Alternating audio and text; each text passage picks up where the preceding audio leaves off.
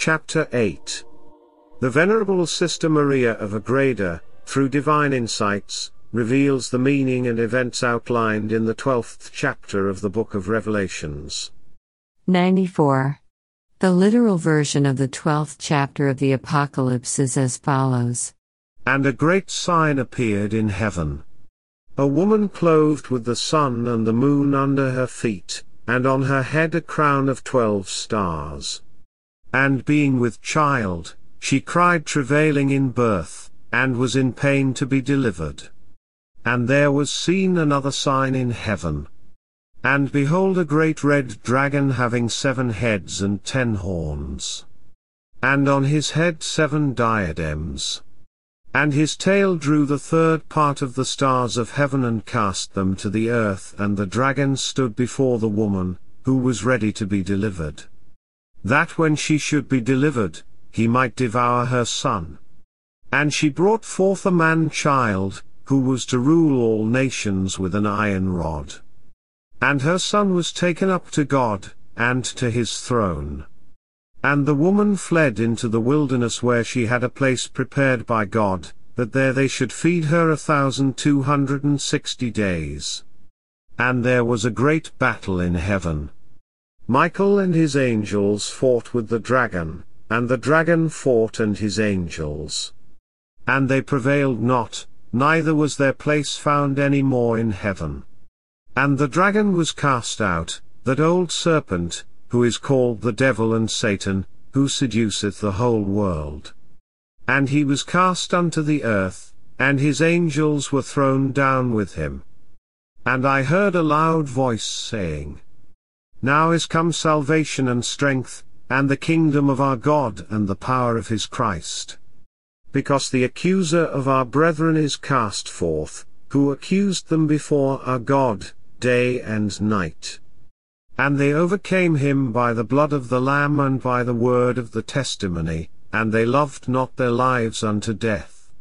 Therefore rejoice, O heavens, and you that dwell therein. Woe to the earth and the sea, because the devil is come down unto you, having a great wrath and knowing that he hath but a short time. And when the dragon saw that he was cast unto the earth he persecuted the woman, who brought forth the man-child.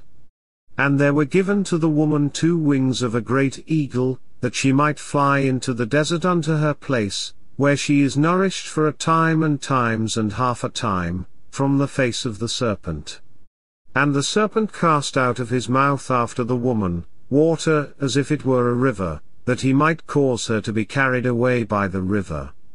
And the earth helped the woman and the earth opened her mouth and swallowed the river, which the dragon cast out of his mouth.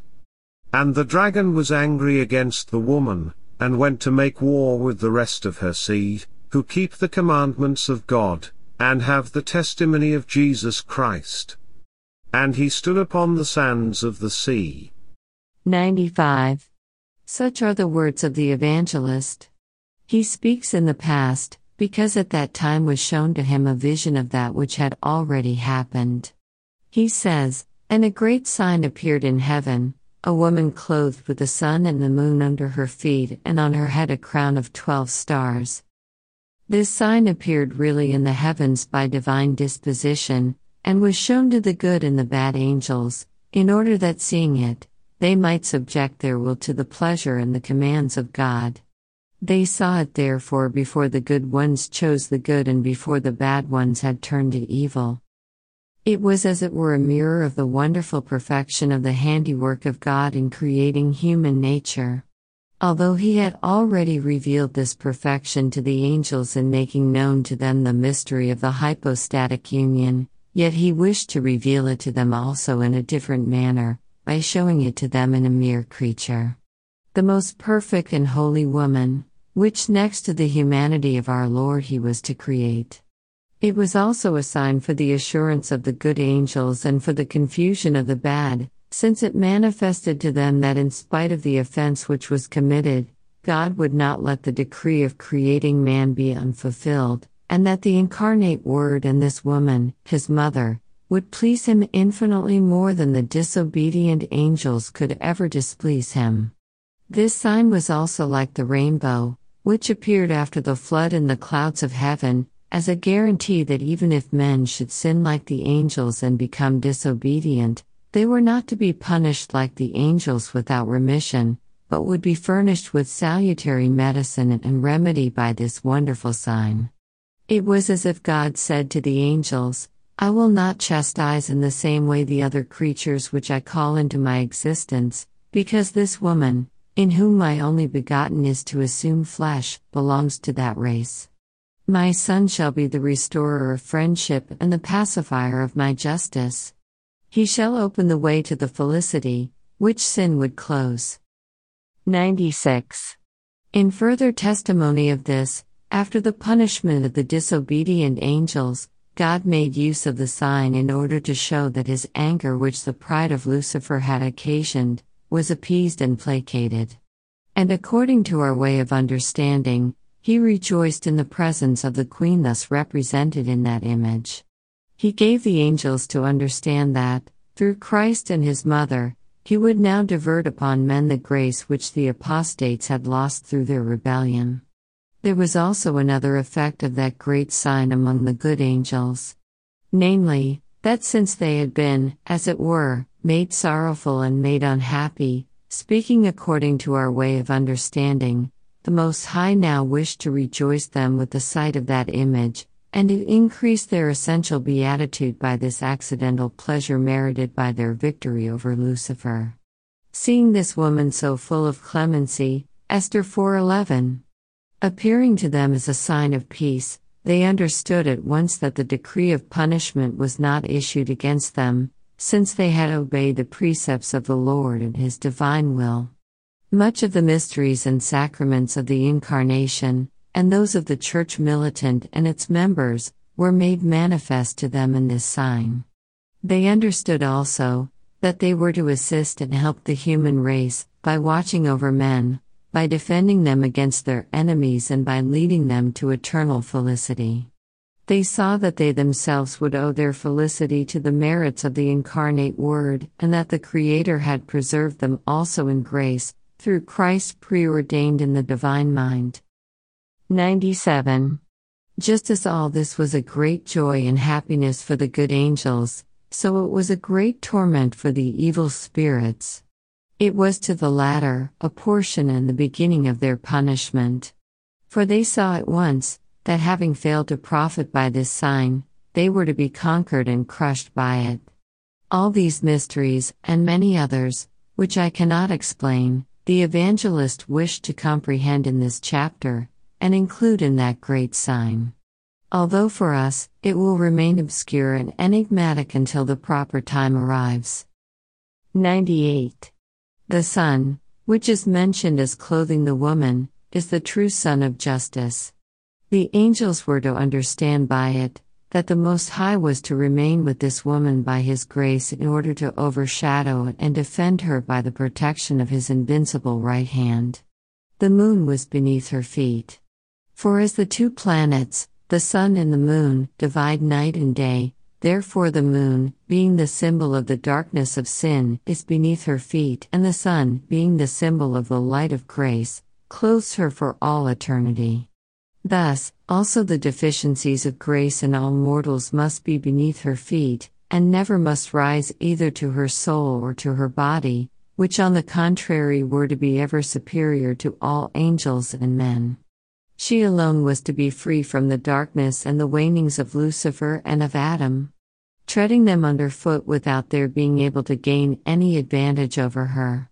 And just as she rose above all the guilt and the effects of original and of actual sin, God now placed these in a symbolic manner under her feet, in order that the good angels might know, and the bad ones, though they did not attain full knowledge of the mysteries, might fear this woman even before she came into actual existence. 99. The crown of twelve stars are evidently all the virtues with which that Queen of heaven and earth was to be adorned. But the mystery of its being composed of twelve stars has reference to the twelve tribes of Israel, by which all the elect and the predestined are designated, as is mentioned in the seventh chapter of the Apocalypse, Revelation 7 4. And since the gifts, graces, and virtues of all the elect were to crown their queen in a most eminent and exalted degree, a crown of twelve stars was placed around her head. 100. And being with child. In the presence of all the angels, for the rejoicing of the good and for the punishment of the evil ones, who resisted the divine will and the fulfillment of these mysteries, it became manifest that the three persons of the Blessed Trinity had selected this wonderful woman as the mother of the only begotten of the Father. And since the dignity of the Mother of the Word was the principal beginning and foundation of all the great excellences of this great mistress, and of this her symbol, she was shown to the angels as being the resting place of the Holy Trinity, represented in the divine personality of the Word incarnate. For on account of their inseparable union and coexistence, all the three persons could not fail to be there wherever any one of them was present. Although only the person of the Word assumed human flesh, and with him alone was she pregnant. 101. She cried, travailing in birth. Although the dignity of this queen and of that mystery was to be hidden in the beginning in order that God might be born humble, poor, and unknown, Yet afterwards the news of that birth was proclaimed so loudly, that its first echo excited King Herod and filled him with uneasiness. It drew the Magi from their palaces and kingdoms in order to find him. Matthew 2 3. Some hearts were touched with fear, others moved to interior affection. The fruit of this birth, growing until it was raised on the cross, gave such loud voices, that it was heard from the rising to the setting sun, John 12:32, and from farthest north to farthest south, Romans 10:18. So far then was heard the voice of that woman who gave birth to the word of the eternal Father. 102. And was in pain to be delivered. He does not say this because she was to give birth in bodily pain, for that is not possible in this divine birth. But because it was to be a great sorrow for that mother to see that divine infant come forth from the secrecy of her virginal womb in order to suffer and die as a victim for the satisfaction of the sins of the world.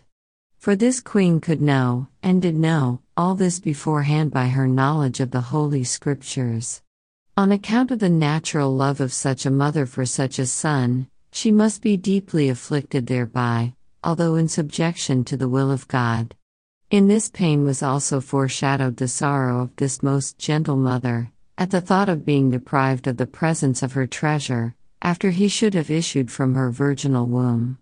For although her soul always enjoyed his presence as to his divinity, yet she was to be a long time without his bodily presence, according to which he was exclusively her son.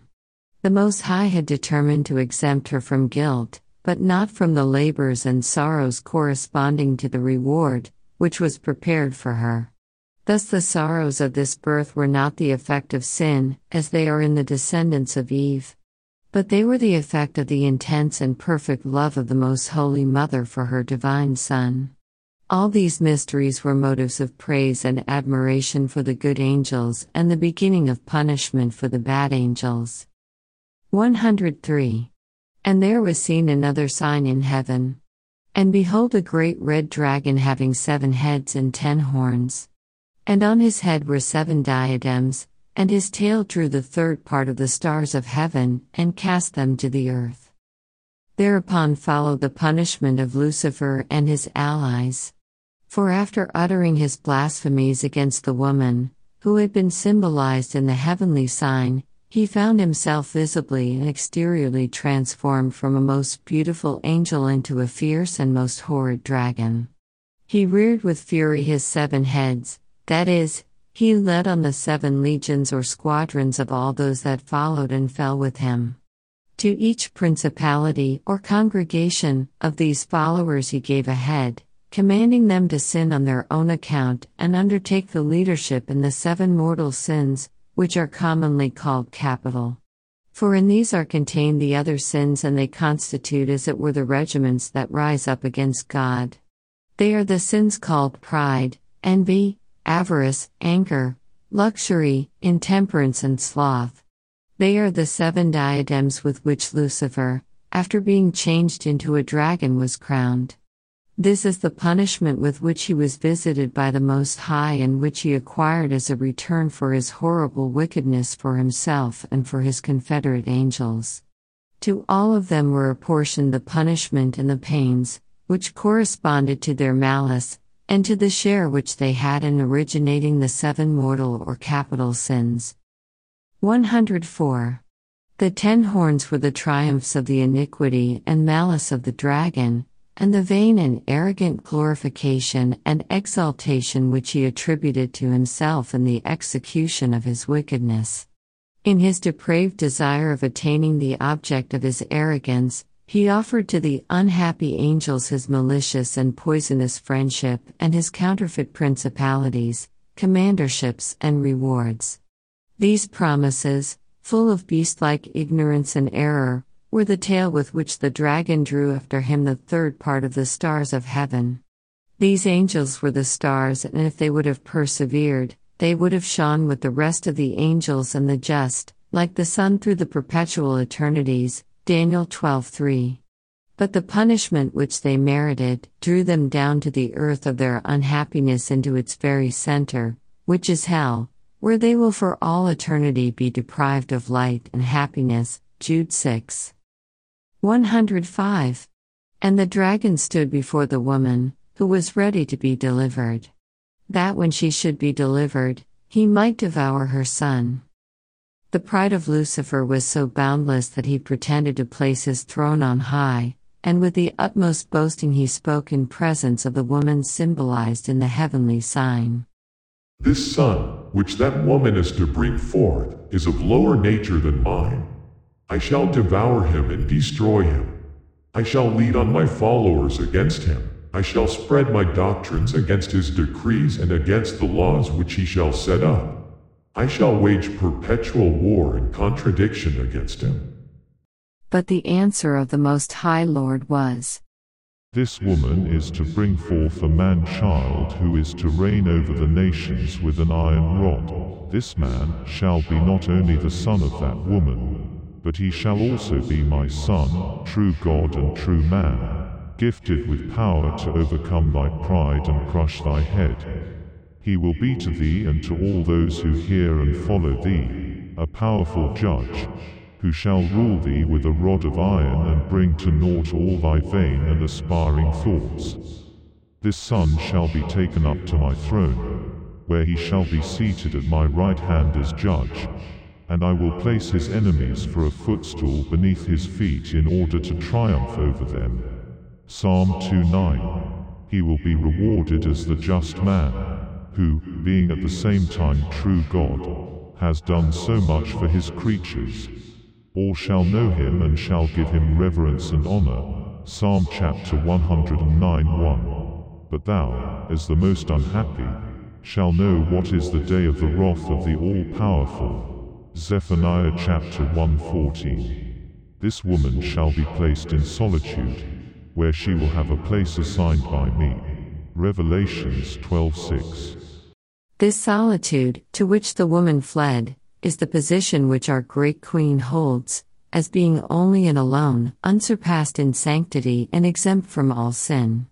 For she, being of the same nature as mortals, far excelled all the angels in grace, merits and gifts attained in common with them. Thus, she who was the only one and without a companion among creatures, fled and was placed in a solitude exalted above all the rest. This solitude was so far removed from all sin, that the dragon could not even attain sight of it, nor could he from the time of her conception discern anything of her. The Most High placed her alone and as the only one in the world, who never had intercourse with, and never was in subordination to the serpent. On the contrary, with solemn promise and assurance he affirmed and decreed This woman, from the first instant of her existence, shall be my only one, chosen for myself. I exempt her even now from the jurisdiction of her enemies, and I will assign to her a position of grace most eminent and incomparable, in order that there, she may be nourished 1260 days. Revelations 12:6. That number of days the queen was to remain in an interior and spiritual state of most exalted and extraordinary graces, which were to be more memorable and wonderful. This happened in the last years of her life, as, with the help of God, I will relate in its place. In that state, she was nourished in such a divine manner that our understanding will never be able to grasp it. And because these graces were in a certain measure the end toward which others of the life of the Queen of Heaven were ordained, and, as it were, their culmination. The evangelist makes a special mention of them.